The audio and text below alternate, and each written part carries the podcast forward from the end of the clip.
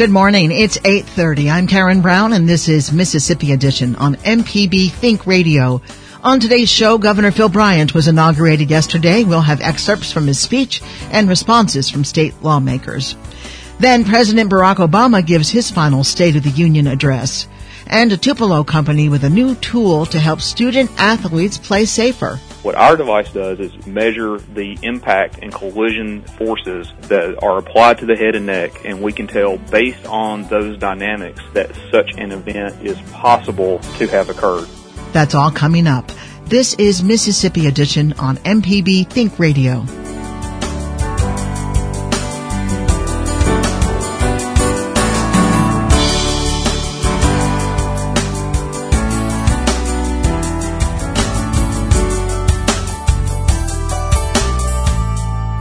Governor Phil Bryant's second term in office is underway following his inauguration and an address to Mississippians. During his speech, the governor outlined his successes and his future goals. He took the oath of office on the steps of the Capitol as the 69th governor of Mississippi Tuesday morning. Today, I am surrounded by family and friends who give me strength and support during this crowded hour. It is only by the grace of God and their unconditional love that I stand here for you. Blessed far beyond my ability to understand. I remain resolute in my faith and humbled by their confidence. And of course, the woman who has been my highest inspiration. No one here today has been more sincere to her family, her husband, and the wonderful people of this state. Deborah has been my first lady for 39 years, and I'm so grateful she will continue to be Mississippi's first lady.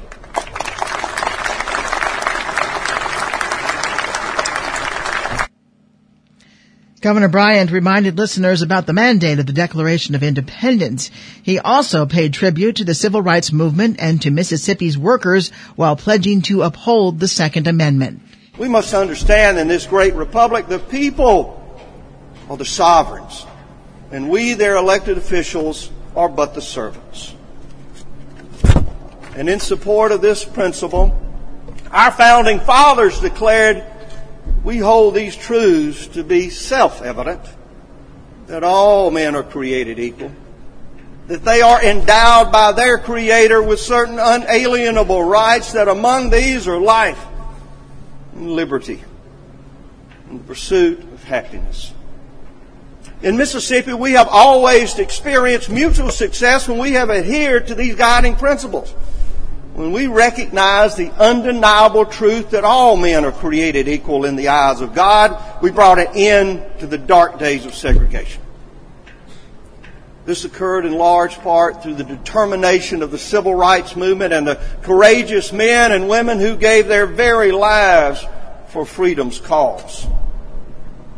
One such freedom is to participate in the American dream to take responsibility for one's actions, to be gainfully employed, and hopefully to reap the benefits of those, that hard work. There is nothing more American than hard work. As President Reagan once said, I believe there's no better social program than a job. Today, you have my pledge to work as hard as humanly possible to make Mississippi the most job friendly state in America.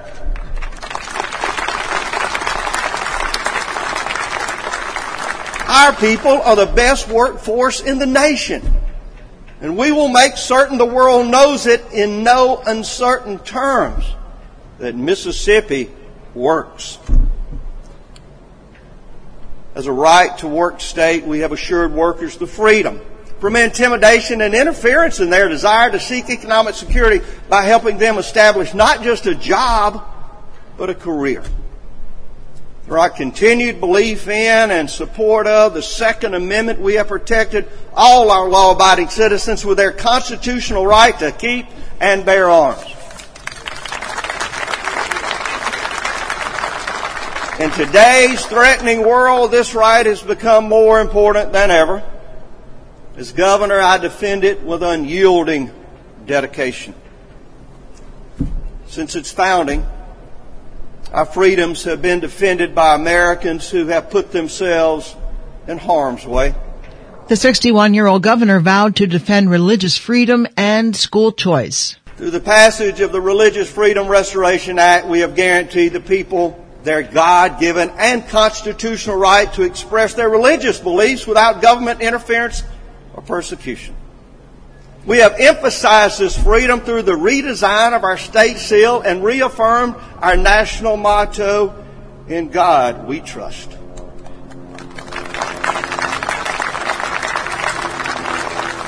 With the special needs and charter school legislation, we have provided more choice to parents. They now have the liberty to send their children to the school where they can receive the best education and care. See, individual liberty must exist for all our people, but they cannot be confused by the expectation of an individual or collective privilege. There are rights in our society and there are privileges. For example, it should be a parent's right, not just a privilege by income or social status, to take his or her hard earned tax dollars and send their child to a school they choose. Unfortunately, there are some who are content with keeping children trapped in failing schools. We should heed the lessons of history and not stand in the schoolhouse doorway and resist school choice in the name of district integrity or average daily attendance. I see little difference when a parent's power to choose is taken away, whether by a school board or an offensive state law. If it is good for the child and preferred by the parent, let it be done.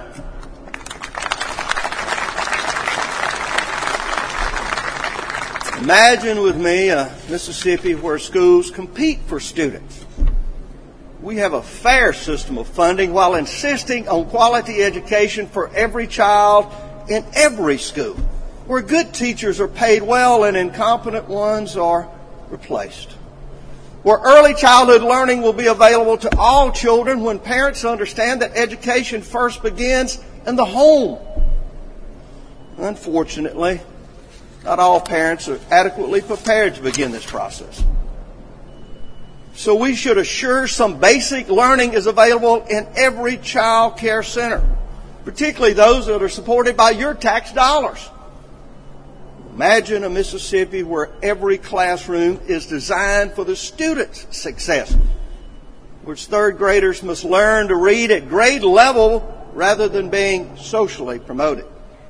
Where teen pregnancy where teen pregnancy doesn't rob a child of an equal opportunity for success. In Mississippi, in which 90% of high school students graduate and begin a successful path to a career or college. This is not impossible. Kathy Sykes is a Democrat from Jackson who represents District 70 in the House of Representatives. She spoke to MPB's Desare Frazier about the governor's speech. The address had some high points and some low points. Uh, I was very encouraged on his statement about uh, job creation. And uh, not only do we need to create jobs, we need to pay our workers more and treat them with dignity on the job. I was encouraged when he spoke about us working together because there are certain things that we should support as a state. That's quality education, access to health care for all of our citizens. He mentioned telehealth because the state is doing well in that area. No mention of Obamacare. Well, that's just something that we need to work on because so many of our citizens could benefit from the expansion of uh, the Affordable Care Act. And that's one of the issues that my constituents sent me here to try to help and, and make a difference on because a healthy citizenry creates a healthy workforce, and a healthy workforce affects our economy. And so everything goes hand in hand. And the bottom line is the more that we do to ensure the health of everyone, it, it affects us all in a positive way. In terms of education, are you for school choice? What do you think about that? I support public education. My mother and father are both retired uh, public school teachers. So instead of trying to dismantle our system, we need to find what worked and try to duplicate it uh, across the state. Foster care is a serious issue for the state. Yes, it is. It's very serious. It it really hurts me when uh, I think of our innocent children who um, are abused in any way. Uh, I'm now a, a grandparent, and uh, as a grandparent, I'm even more so concerned about the welfare of our children. And as a state, we have to do more. And that means we need to hire more case managers to follow these kids when they're placed in the system. There's so much talk about budget cuts. But when you cut budget, you also cut services. And because of these cuts, that's probably the reason why some of these kids are falling through the cracks because we don't have enough public service workers to, to follow these kids. And they're getting abused and, and, and misused in, in, our system uh, that's designed to take care of them. MPB's Desare Frazier with State Representative Kathy Sykes. Tommy Gollott is a Republican state senator from Biloxi. He spoke with Desare Frazier.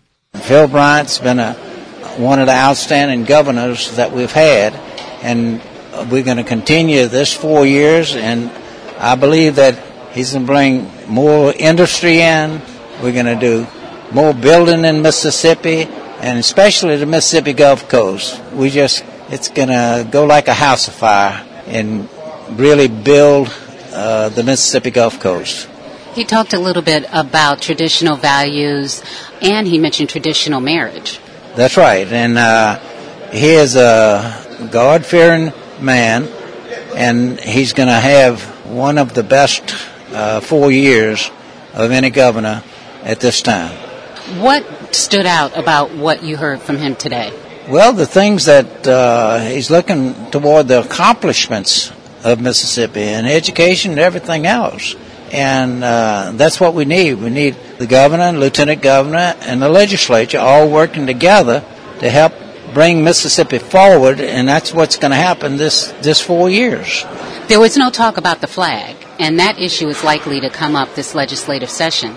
Probably the issue will come up, and there's a good possibility that we will put the flag out there for the people to vote on it again. In terms of education, he talked about school choice. For it? That's right. And he is talking about the same things that I'm in favor of. And I, we're going to work toward that and his many, many things that he brought forth today. We're going to work with him and the Lieutenant Governor, Speaker of the House, to do many of those things. Anything that you didn't hear that you think is important? I heard just about everything that's really important that he brought forward. MPB's Desare Frazier with State Senator Tommy Gollott. Up next, President Barack Obama's final State of the Union. This is Mississippi Edition on MPB Think Radio.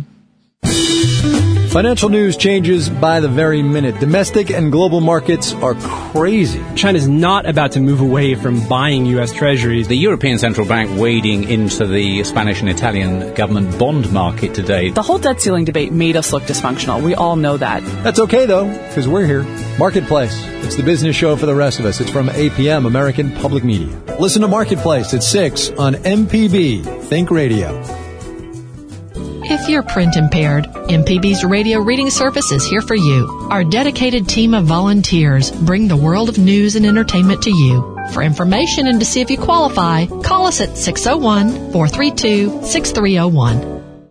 Hey, this is Dr. Rick. This week on Southern Remedy, we're talking about your mental health, and probably mine too. We'll talk about dealing with what worries you and how good stress relief exercises actually improve your quality of life and your blood pressure. I'm bringing along clinical psychologist Dr. David Elkin, so take a deep breath, it's going to be all right, and join us on this week's Southern Remedy. This morning at 11 on MPB Think Radio. This is Mississippi Edition on MPB Think Radio. I'm Karen Brown. Technology and athletics have a long history, particularly when it comes to innovating safer ways to compete. A Tupelo company, Hyperion Technology Group, is getting ready to test a new mouthpiece that will measure the impact of head collisions so players, coaches, and doctors can help prevent concussions. We spoke with Gerald Godbold, co-founder of Hyperion, about the BrainLink mouthpiece. The BrainLink mouthpiece is a, a, a, device that has been invented and developed here in Mississippi. It's a new type of uh, athletic mouthpiece designed for young athletes ages 7 to 17. It has embedded electronics in the mouthpiece to sense high impact collisions which affect the head and neck. And these are the types of collisions which are which are known to cause concussion and or uh, mild traumatic uh, brain injury. So the whole idea is upon a, a high impact collision, the device will alarm and that will signal referees and officials in the game that that affected player needs to be How- taken out. How does it alarm? Does it make a noise? There are three high intensity LEDs on, on the device. So um, uh, when there's an event, those LEDs will start flashing uh, very brightly. So it'll be obvious to both the player and to uh, other teammates and officials that, that the device has, has gone off. Is it the same kind of mouthpiece that a kid would wear during any football game?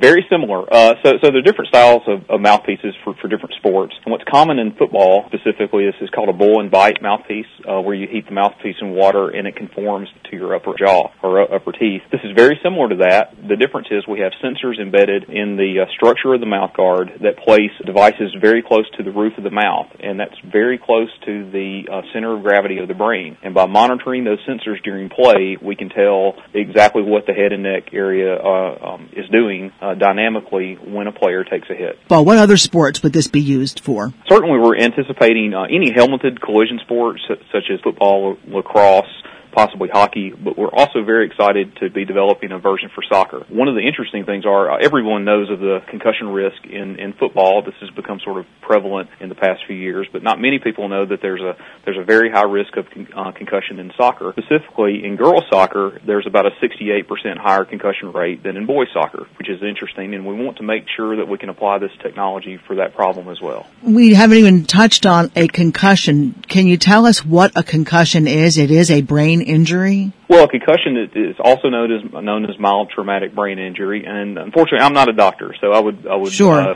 probably defer to medical folks with that training to maybe better describe. But I guess what uh, I'm asking what- is what- this device will be able to tell officials and physicians that a concussion has occurred or some type of brain injury? The device is not a medical device, so we're not. The device is not capable of making a diagnosis of that. That that that's a that's a medical determination that that has to be done by professionals using a protocol that's done off the field. What our device does is measure the impact and collision forces that are applied to the head and neck, and we can tell based on those dynamics that such an event is possible to have occurred. So the more severe the event, the higher likelihood that that a concussion has uh, occurred. And so there are accepted thresholds in in the industry for comparing the physics of these events to rates of concussion, so we can know if there's a, a certain magnitude event, the player needs to be brought from the brought from the game and evaluated. You said that it can show levels. Is there some kind of printed readout or a monitor that shows that information? Yeah, sure. So the device has a has a tiny Bluetooth radio, uh, very similar to other fitness devices, such as uh, you know the, the the health monitoring watches and heart rate monitors. Works exactly the same way. It can uh, electronically tie to a, a cell phone or or tablet computer, and so when there's an alarm, there will be a very convenient means to bring that data up on your phone, and and it will allow the uh, the uh, medical professional or trainer on the sideline to see the magnitude of the event, and then to go through a concussion protocol checklist to evaluate the player and know that the player is okay to return to the game. And when that determination has been done, all of that data is logged on the cell phone or tablet. The alarm is cleared electronically on, on the mouth guard, and all of that data is recorded on an internet-based database for future uh, uh, future review by by parents and physicians. This sounds so high tech. What did it take to develop this? How many years and, and is there a patent involved? And tell us about that part of it. The BrainLink technology was invented by Dr. Sonny Rush at Rush uh, Sports Medicine in Meridian, Mississippi. Dr. Rush is a is a uh, renowned orthopedic surgeon, also an inventor, and has several uh, uh, sports medicines uh, medicine patents in addition to the mouth guard. Over the past two years, we have developed the device based on his concept, and uh, it's taken about two years of R&D in the laboratory, and then another uh, several months of product engineering to turn it into a device that we can uh, take to market. But all of that work has been done here in Mississippi, and we look forward to uh, continuing to work in Mississippi and, and hopefully produce the device here. How much time do you foresee before this becomes a reality on football teams and other sports teams in the state? We hope to have the device in widespread distribution by the end of this year. We're looking forward forward to working with several local schools during spring training and fall practice to do some further product refinements and testing. So we're excited to be working with some schools here that will uh, allow us to test it on um, on local kids. Gerald Godbold is co-founder of Hyperion Technology Group and pr- product manager of BrainLink. And thanks so much. We look forward to hearing about the progress of this. Okay, have a good day.